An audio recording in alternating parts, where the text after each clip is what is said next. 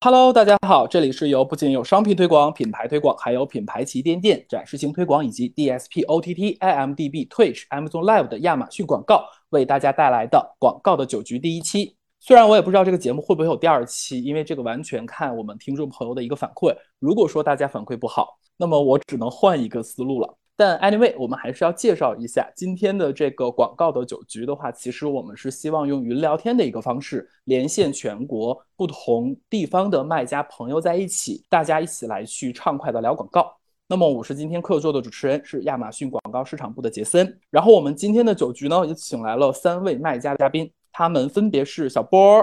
Benny，还有我们的 Relay。对对对，来和大家来打个招呼吧。Hello，Hello。介绍一下嘛自己，我们小波先来。哦，好，我先来，我先来。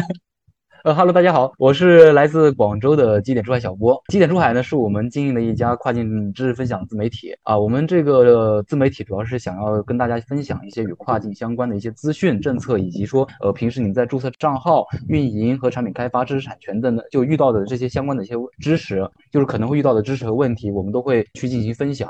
我们非常能够听出来小波紧张的声音。来，软肋来，软肋来啊！嘿，大家好，我是你们的老朋友，我是龙哥的老朋友 l a m t i x 软肋。今天呢，很荣幸在这里和大家讨论一下旺季的广告一些话题，然后和其他的两位大佬一起分享我们的实操的经验，还有实操中遇见的问题。我们主要的运营的站点是美国站和墨西哥站比较多，然后呢，品类是家居装饰，还有园艺和工具类。来来来，我们请最后 Benny Benny 来。广电卖家这一 Benny，很开心今晚能跟大家唠嗑旺季的一些事和坑，希望我的分享能让你们少走一些坑，预知一些事。我们公司主要是做欧美站点的，设计的类目有家居装饰啊、户外运动、厨卫汽配。那么我们第一期啊，就跟大家刚才剧透的一样，我们还是想应一个旺季的景，然后来聊一下，就是旺季时候的话一些。广告运营相关的一些事情，那么但今天的话，我们其实不会去讲很多广告产品，或者说是来教大家如何去一步两步去做。我们可能更多话想聊一下，在旺季的时候，大家最容易忽略的事儿。那么最容易忽略的事儿的话，可能随之而来的话，就会带来大家很多在旺季运营或做广告的时候的话产生的很多的坑。那么听众朋友们也可以想一下，自己其实之前在做旺季的时候的话，有哪些是被忽略掉的，然后。带来了一个意想不到的坑，来来来说到坑的这件事儿，那么谁先来？要不然我们先从软肋先来。其实啊，其实每个旺季最容易忽略的事儿呢，就是广告的预算和推广总预算不足的问题。我不知道大家有没有也有这种，就是总是预算不够，然后旺的时候呢，不只是因为旺季的时候吧？对呀，旺季的时候，这个平台的流量都在往上走、往上涨，容易被局势给冲昏头脑。然后下半年，你像今年，对吧？又是这么内卷。如果说平常的话，下半年都是购物节，还是美国的传统节日啊，都会让流量和单量就是上涨的比较厉害。然后呢，推广呢本身就包括我们的广告也是推广的一部分，对不对？然后本身呢又是就是说非常活跃而自由的一部分。然后投入多少完全是由我们自己去决定的。然后呢，现在又在内卷中信奉什么战略性亏损的说法的人又特别的多。对不对？然后让人对预算的设置，还有它的预判啊，就产生了很多的迷惑。所以说，我觉得旺季最重要的两个事情：预算的设置，还有对推广的效果的未来长期的判断。我觉得这是一个非常大的事情。对你成功的把我们容易忽略的事儿变成了旺季最重要的事儿。波波来，波，哎，到我了，到我了。我给大家分享三个点吧。第一个点呢，是我们在前两年遇见的一件。就是相当于是我们的一个运营事故吧。就前两年，我们正常来说啊，我们在每个月啊，都它都会有新品上线的。然后，那每次新品上线的时候，我们公司的运营同事正常的打法套路就是啊，就给这个产品去设置一个比较高的这种库泡，站内的库泡，然后再配合广告去进行推广，然后之后再结合这个站外去跑数据。但是在旺季的时候啊，我们可能还会去尝试去提报一些活动，比如说报了一些 deal 啊，比如 DD、LD、DOTD 等等等等。结果这么多操作结合在一起，这个坑就来了。在当时。呃，我们是差不多万圣季，在十一月份有新品上新，然后负责那款产品的那个同事的话，他就是比较粗心嘛。他不仅同时让这个 coupon 和这个 deal 在一起跑，而且甚至他在创建这个购买折扣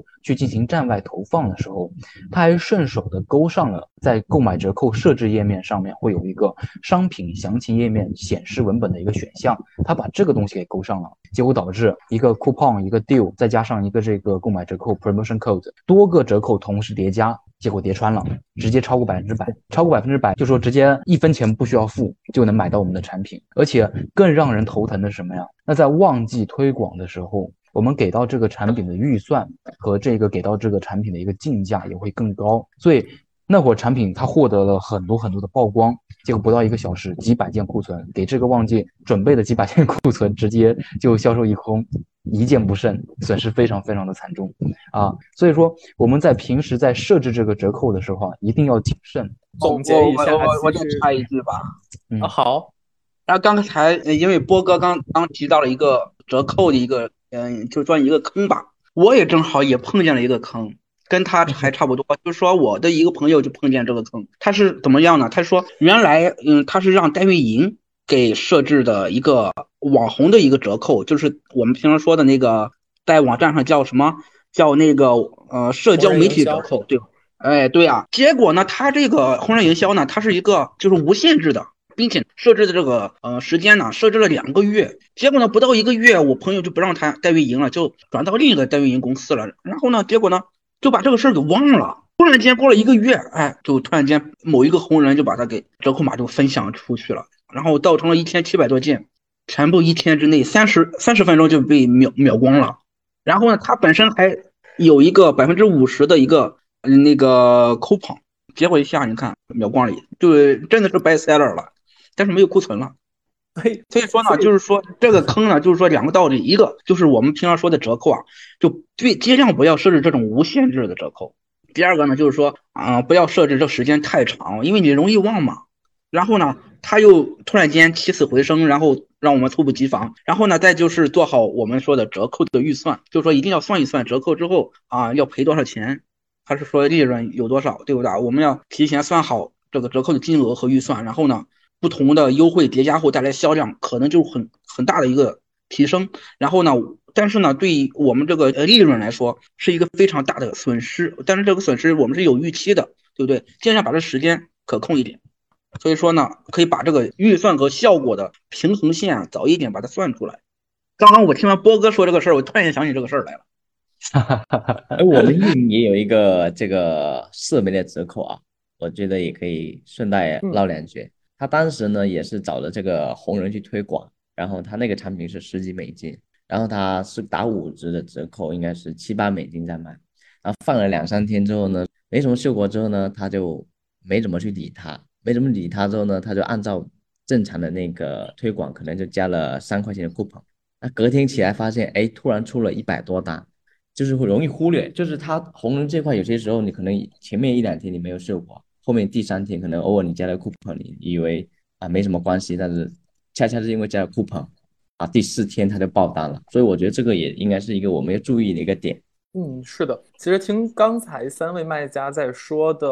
三个 悲惨的故事，就是真的是卖到底儿掉的悲惨的故事的话，就是大家其实很容易忽略自己曾经设置过的一些，无论是 coupon 啊，还是一些折扣，包括说可能会去找一些呃红人营销这一系列的方式方法，然后来去做这样的推广，但是把它忘记了，然后有很多的这种优惠叠加在一起，最终确实是爆单了，有可能都爆成了 best seller，但是的话就是自己的成本真的是都 cover 不住。这样的 best seller，第一个你的库存库存是撑不住的，然后第二个是亏的太多了啊，就后面的话就要好长一段时间，就算着这个产品跑起来，也要好段好长一段时间，它才能说慢慢的把这个成本，就说把这个利润给拿回来。所以说，呃，我们在做这个折扣的时候，是真的，呃，要非常非常谨慎，特别是在设置它的一个，呃，像那个刚刚软肋哥说的一个预算时间。然后以及它的一个折扣的类型，这也是一定要设置好、认认真真的设置好的。说到这个旺季预算的问题啊，就是我们在旺季的时候经常会遇到一个这样的问题，因为所有人都在提价，想去抢这个流量嘛，所以在旺季的时候，我们的预算啊设置这个预算通常会。很快的就直接给花完了。那在我们非旺季的时候，是吧？我们发现我们这个预算花完了之后啊，我们可能会考虑及时的去给一些表现不错、些呃的一些广告给它增加预算。但是在旺季的时候啊，我们在做出这个预算调整的时候，其实确实上会遇到一些情况，就是我们调整了之后，结果这个广告还是没有任何的流量能够进来啊。就调整了预算之后，这个预算并没有生效这种情况。所以我们猜测像这样的情况，它应该是在旺季的时候，就是系统可能比较。较繁忙，所以导致出现了一个数据的延迟。在这的时候，我们也是建议啊，大家最好能够提前做好一个预算的规划和调整工作啊，尽量不要等到说等到广告的预算超支之后再去考虑去增加这个预算啊。在这里的话，我建议大家可以去利用一个新功能，这个新功能是亚马逊的广告系统新增的的一个预算规则的一个功能，是非常好用的一个功能。这个功能它允许我们在特定的一些节日或者说特定的的流量期去设置。相应的规则，就是说我们开启这些功能之后，那系统就会对我们的广告活动啊进行每天都会进行一次评估，然后去计算第二天的一个预算。如果说这个满足相应的条件。就这个规则满足相应的条件，那系统就会按照我们选择的金额或者百分比去增加第二天的预第二天的预算。所以只要广告活动低于我们增加的预算，广告活动就不会超出这个预算。那这样子的话，就能很好的去解决这个预算不足的问题了。这个功能是在那个我们点击广告活动进去之后，在那个左边栏我们就能看到啊，它会有一个 new 有个 new 的标签，上面写着这个预算规则啊。如果说大家有时间的话，尽量可以去看一下这样一个新功能。啊，这个新功能是非常好用的。那讲到那个旺季备货，我刚好有一个分享的点。刚刚小波跟那个软肋都都分享了一个点。啊，我刚好我第一个点就是说这个备货的事情。旺季的坑啊，我们都知道，就是旺季有大量的备货、备足货、开大广告，坐等业绩蹭蹭蹭的往上涨。但是旺季呢，往往伴随而来的就是这个运费的一个猛涨，以及它的一个仓储费呢是原来的一个三倍左右。像我们公司做的是一些家居产品。体积是比较大的啊，我们平时我们的仓储费大概是占我们整体营业额的百分之三左右，如果旺季又接近了，那大概是百分之九。因为旺季的这个仓储费呢是平时的三倍，我我想这个很容易就是大家去忽略的一个事情，所以有些时候我们的备货计划如果没有制定的科学合理一点的话，有些时候你备太多货，反而是你的仓储费会猛涨，那这个时候可能会利润会降得很多。然后再加上各种广告啊、促销啊秒杀下来，甚至会出现没利润的一个局面。所以我觉得旺季就是如何做好科学合理的一个备货计划，是决定你盈盈利多少的一个重要因素。那这里呢，我附上一个标准件大件的仓储费给到大家啊，大家可以参考一下。比方说我们平时的那些非危险商品，一月到九月的时候呢，标准尺寸它每立方英尺是零点七五美金。大件商品是零点四八美金，那到十月到十二月的时候呢，每立方英尺是二点四零美金，对比平时的零点七五，大概是多了三倍。